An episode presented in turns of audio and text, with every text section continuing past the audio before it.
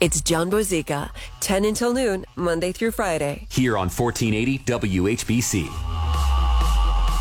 John Bozica, 1480 WHBC. Welcome back into the show here. Um, going to talk about energy here in this next segment. And the reason why we're talking about this is because last week we had a discussion about how there is a growing issue within how we are going to use energy moving forward in the future. And when it comes to sensible energy that could have uh, value for our, um, I guess, for you know the the environment and for everything in between, so that we don't cause ourselves more problems with this moving forward.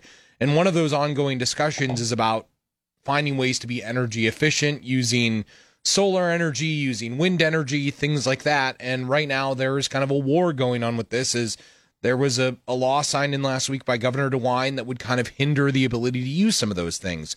To talk more about that, we go to the phone line and we bring in Jason Rafeld, who is the executive director of the Utility Scale Solar Energy Coalition.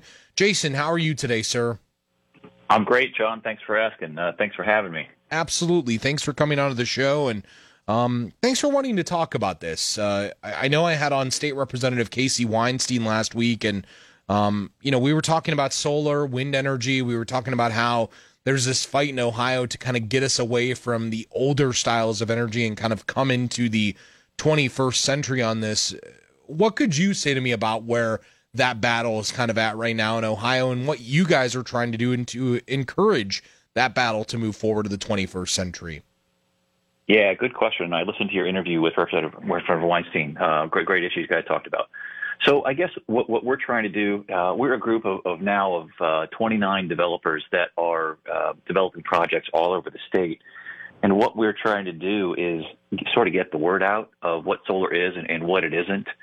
Um, you know, we haven't really had it in Ohio up until now. It's been an extremely small, not even an extremely small portion of our energy mix in the state. And as a result of uh, drastically falling prices and uh, on technology and the ability to produce solar, the efficiency of the panels, and uh, a, a, huge increase in demand here in Ohio, around the United States, and around the world. Ohio is, uh, you know, it's the place to be developing solar. So we're really uh, putting in place an education effort so people know what, what, what's going on. So, for my listeners that maybe don't understand solar energy, could you give them a, a, simple explanation of it and how it could work for all Ohioans and maybe better our environment, better the systems that we currently have? Absolutely. So, solar energy is, yeah, as people I think generally understand, it's it's you're effectively harvesting the sun and turning the sun's uh, the sun's energy into electrons that we can use. Uh, solar. Now, we my developers are utility scale solar, which is generally very large projects um, that are the the electrons or the energy from it is either put up to the grid or to large users. Um, it's a very benign kind of land use. Uh, these panels are pretty low to the ground. Most of them are no, no higher than 12 feet. They don't really they don't really move. They they track the sun very slowly. They don't make any noise. Uh, they don't operate at night, obviously, and um, you know there's just very little activity around a solar farm uh, that's there. You know, even a even a big development, you're only talking eight, ten, maybe twelve people that uh, work there throughout the year. So very little traffic, very very quiet use. Is this something that you feel will help our fight in trying to curb the the threats of what's happening to our environment? Will this change our course as we know it right now that many people are concerned about? Jason? Well, that's a great question, John. And there are, there are people and scientists a lot smarter than me that are that are more capable of answering that question. But putting energy up to the grid that has zero emissions, you know, there, there's nothing that comes out of solar. There's no, uh, you know, there's no excess heat. There's no, there's a lot of myths and disinformation about there about you know, what it is and what it isn't. And uh, yeah, this is this is pure clean energy. There's you know there there's no sort of, of byproduct. You know, it's cleaner air. So I don't think that uh, solar energy in Ohio in Ohio by itself uh, can you know change the effect of climate change, but it's certainly one of the pieces. And uh, I don't think there's anybody out there that's that's against clean air, right? Yeah, I I would find it very hard to find someone who could disagree with that. Executive Director of the Utility Scale Solar Energy Coalition and Jason Rafeld is my guest right now. Jason, you know, this battle that we're kind of waging right now in Ohio, it has a little bit to do with what happened with former Speaker Householder last year, some of the scandals going on. Um, it's really kind of led to an ugly battle, hasn't it? It has, yeah, it has. And and from your standpoint, how have you guys tried to maybe dismiss some of that misinformation, that disinformation that you were talking about that is being thrown out about wind, solar, those different type of energies that are more energy efficient? Well, so we've we've got a we've got a website, OhioSolarCoalition.com. That's OhioSolarCoalition.com. It's got some information. Uh, it's constantly in development. We've got some documents that are out there saying, "Hey, what, what exactly is this thing?" Um, you know, I, I've said to people around the state, look, if you've got a solar project that's coming to your community and maybe you're supportive, but you have a lot of questions, I encourage you to ask those questions. Ask the developer, uh, you know, ask them the hard questions and, and, and what's it going to do? You know, most people are supportive of, uh, you know, improved schools and improved infrastructure and more opportunities for your local community. But there might be, a, have some questions about, well, what exactly does a utility scale solar project mean for us? And so I've encouraged people to to ask those questions. You know, that that's good. A, a bit of a bit of concern about what it's going to be and wanting to learn. That's that's very very healthy. Uh, so we would talk to anybody we can to tell them sort of what it is and what it isn't. And John, one of the one of the challenges is we haven't had solar, as I mentioned earlier, in Ohio up until really now. And as it stands, there are only two operational utility scale solar solar farms. And so Ohioans as a whole, we don't have a lot of experience with it. We don't really know what it is. People have a general idea of, of what wind is and what it looks like, uh, because there is some here, and it's sort of you know wind is just easier to see. Those are you know they're large turbines. Um, solar can easily be obscured. As I said, you know you're looking at probably 10, 12 feet off the ground, and you can generally put up a nice uh, view shed, a nice landscape with some trees and shrubs that are indigenous, and it effectively fades into the landscape. How could someone who is in a situation of because this is something that I've thought about and and I have family members who use solar energy, but how could how could people use it to maybe power their house? How could people use it maybe to power different parts of their world to make it maybe more energy efficient with the way that they go about powering their home or powering different things around their home? You know, how can they use that to their advantage? Yeah, so there, that's, a, that's another good question. There's a variety of ways to do that. There, sort of are effectively three types of solar. We've got what, what you're talking to, to me about here today and, and what my members do, which is utility scale solar, which is the, the larger larger farms.